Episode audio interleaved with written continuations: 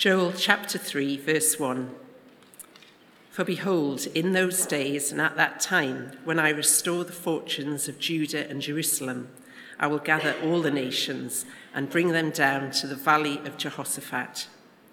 And I will enter into judgment with them there on behalf of my people and my heritage Israel, because they have scattered them among the nations and have divided up my land and have cast lots for my people and have traded a boy for a prostitute, and have sold a girl for wine and have drunk it. What are you to me, O Tyre and Sidon, and all the regions of Philistia? Are you paying me back for something? If you are paying me back, I will return your payment on your own head, swiftly and speedily. For you have taken my silver and my gold, and have carried my rich treasures into your temples. You have sold the people of Judah and Jerusalem to the Greeks in order to remove them far from their own border. Behold, I will stir them up from the place to which you have sold them, and I will return your payment on your own head. I will sell your sons and your daughters into the hands of the people of Judah, and they will sell them to the Sabaeans, to a nation far away, for the Lord has spoken. Proclaim this among the nations consecrate for war, stir up the mighty men. Let all the men of war draw near, let them come up. Beat your ploughshares into swords and your pruning hooks into spears. Let the weak say, I am a warrior. Hasten and come, all you surrounding nations, and gather yourselves there. Bring down your warriors, O Lord. Let the nations stir themselves up and come to the valley of Jehoshaphat for there I will sit to judge all the surrounding nations. Put in the sickle, for the harvest is ripe. Go in, tread, for the winepress is full. The vats overflow, for their evil is great. Multitudes, multitudes in the valley of decision, for the day of the Lord is near in the valley of decision. The sun and the moon are darkened, and the stars withdraw their shining. The Lord roars from Zion and utters his voice from Jerusalem, and the heavens and the earth quake. But the Lord is a refuge to his people, a stronghold to the people of Israel. Thanks, Bronwyn. Uh, let me pray for us. Father, thank you that you speak to us clearly through your word. And so we ask that this morning you would come and speak to us again by your Spirit through your word so that we might be more like your Son. Amen. I wonder what comes to mind when you think about the word judgment or judgment day. Uh, in our culture, being accused of being judgmental is one of the worst things that someone can say to you. And yet, at the same time, we're desperate for verdicts to be delivered, uh, for judgments to be made, aren't we? Whether that's um, something pretty trivial like voting a contestant off a reality TV show, or whether it's something more serious like demanding accountability from our politicians, or ensuring that our criminal justice system works, uh, or trying um, those soldiers who've committed terrible crimes in Ukraine. Judgment is, on the one hand, uh, something which we fear and uh, are repulsed by, and yet also something that we demand, isn't it? And what about in the church when we talk about uh, judgment? What do we mean? And we talk about uh, fire and brimstone preaching, don't we? And often uh, that's termed in a negative sense. We have this idea that uh, judgment is something that's necessary, but not necessarily something that is good. But this morning, I hope that as we read this next section in Joel chapter 3, we're going to see uh, God gathering the nations to judge them, not as something uh, to be repulsed by, but as something uh, that is not just a necessary evil, but something that is good, something that as Christians we can run to rather than shy away from. So if you're not there already, do grab one of the church Bibles and turn up to page 762. Um, that should get you to Joel uh, chapter 3. Uh, we're going to look at the section uh, in four, four, sections. And the first thing that we're going to see uh, in verses 1 to 3 is justice for the oppressed. Justice for the oppressed in verses 1 to 3. It's been a few weeks now since we were in uh, the prophet Joel's uh, letter. In the second half of chapter 2, we had some incredible promises from God. He said to his people that if they would return to him with a whole heart, if they would repent of their sin, then he would take away the judgment that was upon them. He would reverse the damage that had been done uh, by the locusts, and they would never be put to shame again. Instead, God would pour out his spirit upon him and all the associated blessings that comes with that. Now, though, as we enter chapter 3, the focus shifts away from uh, God's people initially and to the nations uh, that surround them. And says this in verse 1 For behold, in those days and at that time, when I restore the fortunes of Judah and Jerusalem, I will gather all the nations and bring them down to the valley of Jehoshaphat, and I will enter into judgment with them there. The picture Joel uh, paints is of God gathering the nations uh, in a valley, this valley of Jehoshaphat, which uh, literally translated means the Lord has judged. A day is coming, says Joel, when God will deliver his verdict on all people. There is an end point to history, there is a conclusion. Things will not keep on going as they have been. There will be a resolution. But notice incredibly the motivation behind uh, this drawing together of the nations and God uh, delivering his verdict upon them. Look what it says in verse 2 I will enter into judgment with them there on behalf of my people and my heritage Israel, because they have scattered them among the nations and have divided up my land. God is going to judge, but he's going to do so on behalf of his people, Israel. Specifically, he's going to right the wrongs which have been committed against them, which we get a hint of here that they have been scattered among the nations, that the land which God had given them has been divided up as the spoils of war. For Joel's original audience, this means uh, reversing the suffering that came through the exile to Babylon, the scattering of the people and dividing up of the land, the cruel treatment uh, through the hands of their enemies, which we see in verse 3 uh, where a picture is painted of an Israelite boy being sold into slavery uh, to cover the cost of a prostitute. The life of a girl only being uh, worth a bottle of wine. Here today we have uh, similar challenges. Perhaps they're not as uh, familiar to all of us. Last Sunday, uh, Maranatha Baptist and St. Moses Catholic Church met in the village of Rubu, which is in Nigeria. As their first services ended on, on Sunday morning, uh, gunmen entered the building and began shooting.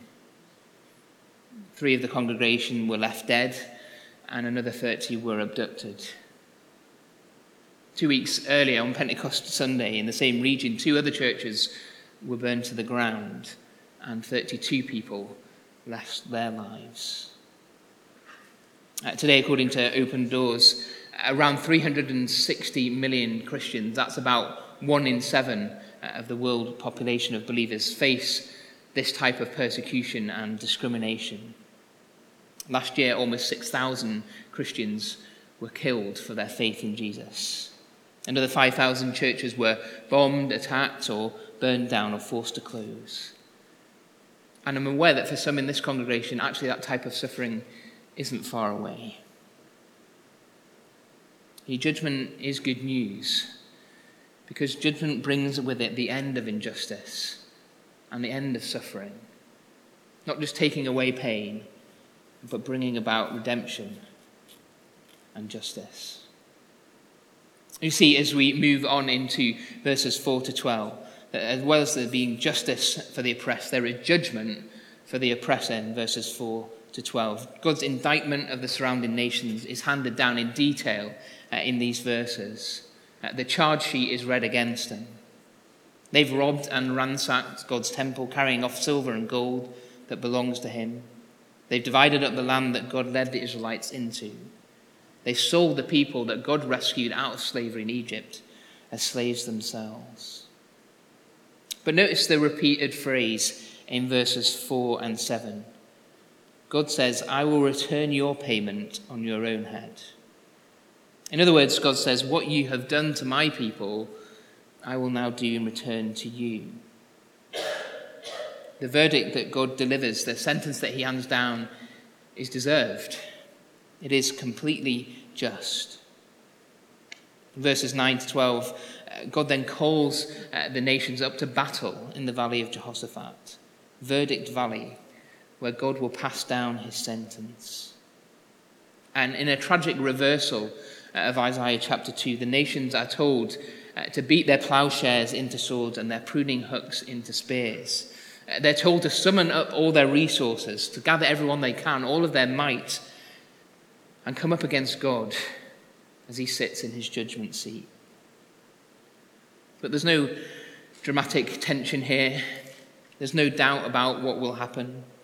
There's no sense that the nations may be able to assemble enough resources to win an unlikely victory. God's judgment is inescapable. And so the cosmic language which we first heard at the back end of chapter 2, verse 31, is repeated in verse 15, as we're told that the sun and the moon will be darkened, and even the stars will refuse to shine, as God hands down his judgment on those who oppose him. Verse 16 echoes the startling uh, beginning of the next book in our Bible, the book of Amos, as God himself roars like a lion and, cons- and causes the very foundations of the universe to shake. You see, fighting against God is like fighting a battle against gravity, it is unwinnable.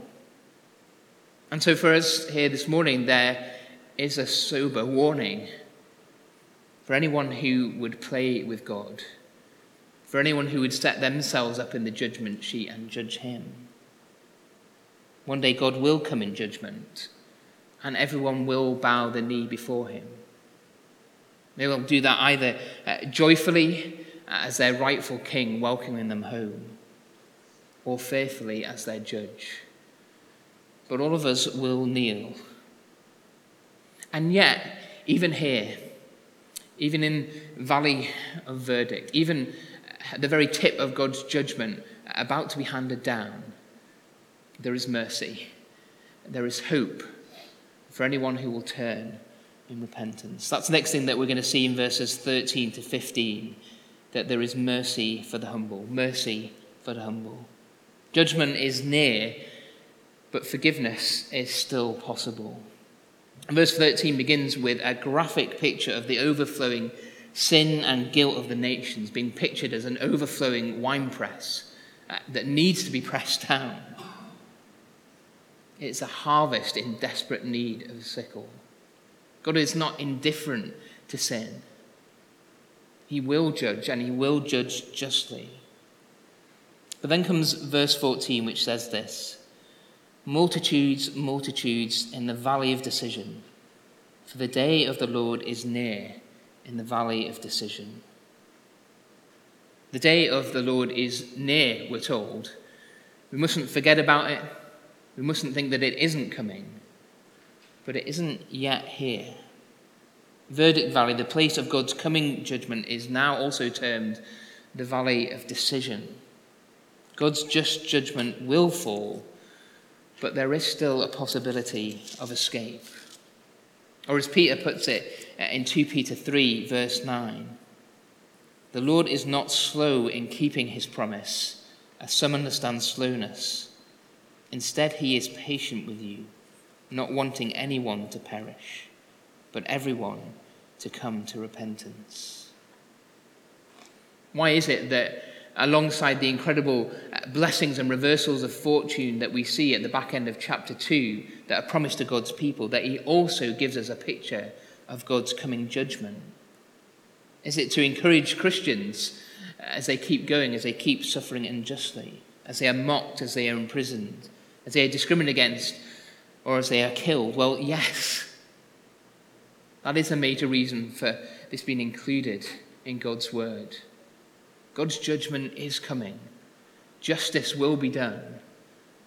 And so, for those who are oppressed, for those who are beaten down, for those who struggle, the call is to keep going. But there's a second reason why we are spoken to so clearly about what God's judgment will look like. And that is so that we can take the offer of a way out from under it. Just as God said to the Israelites back in chapter 2, yet even now, if you return to me with all your heart, if your repentance is genuine, then God, who is gracious and merciful, slow to anger and abounding in steadfast love, may yet relent. And so God says to those who oppose him, Seek him now while he may be found. Come to him where wrath and judgment and mercy meet at the foot of the cross. This is uh, what we celebrate this morning as we receive Holy Communion together, isn't it?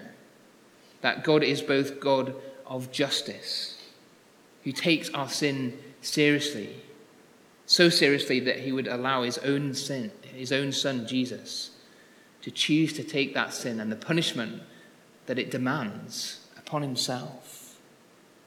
God must deliver Jesus. God must deliver justice.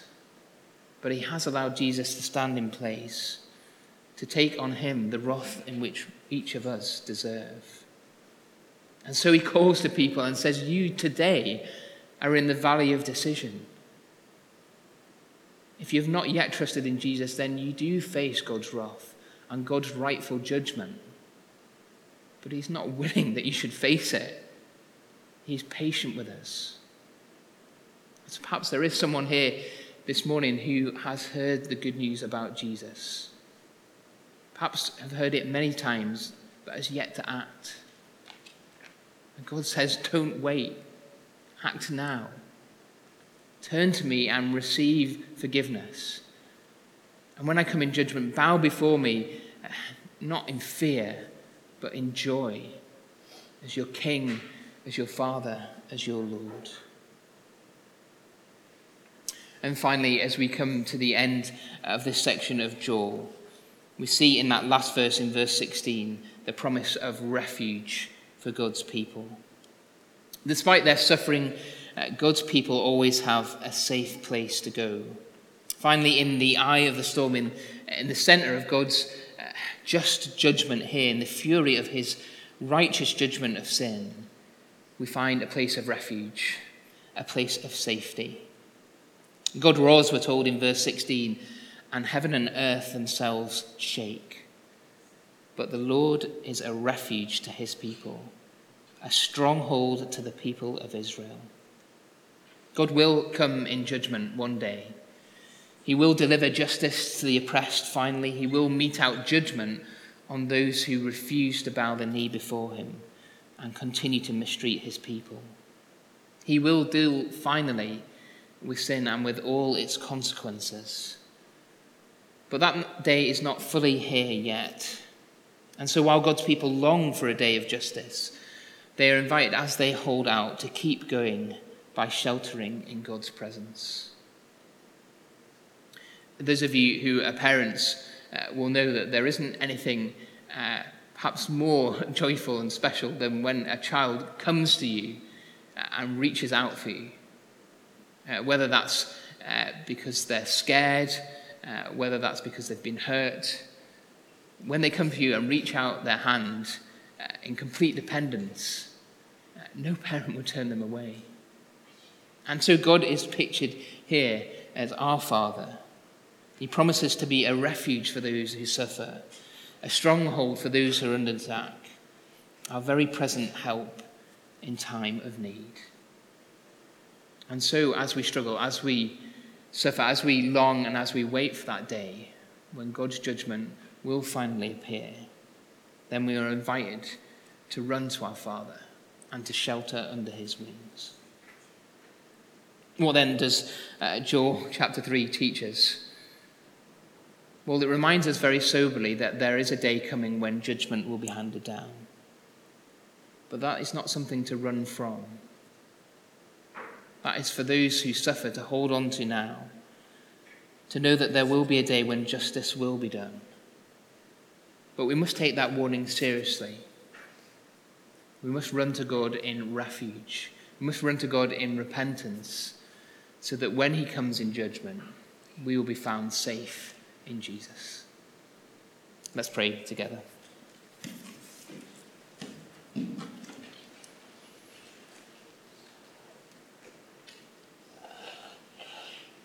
Heavenly Father, thank you that your word speaks clearly about your judgment.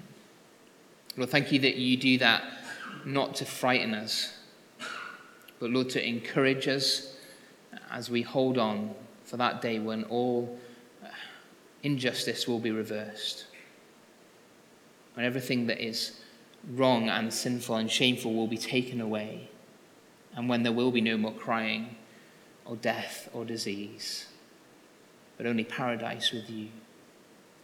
But Lord, we pray that we would hear that warning uh, for those who would stand against you, that there is a day coming when we will kneel before you. And Lord, we pray that each one of us would do that, knowing that we have been forgiven, that our shame has been taken away, and the wrath that we deserved has fallen on your Son instead of us.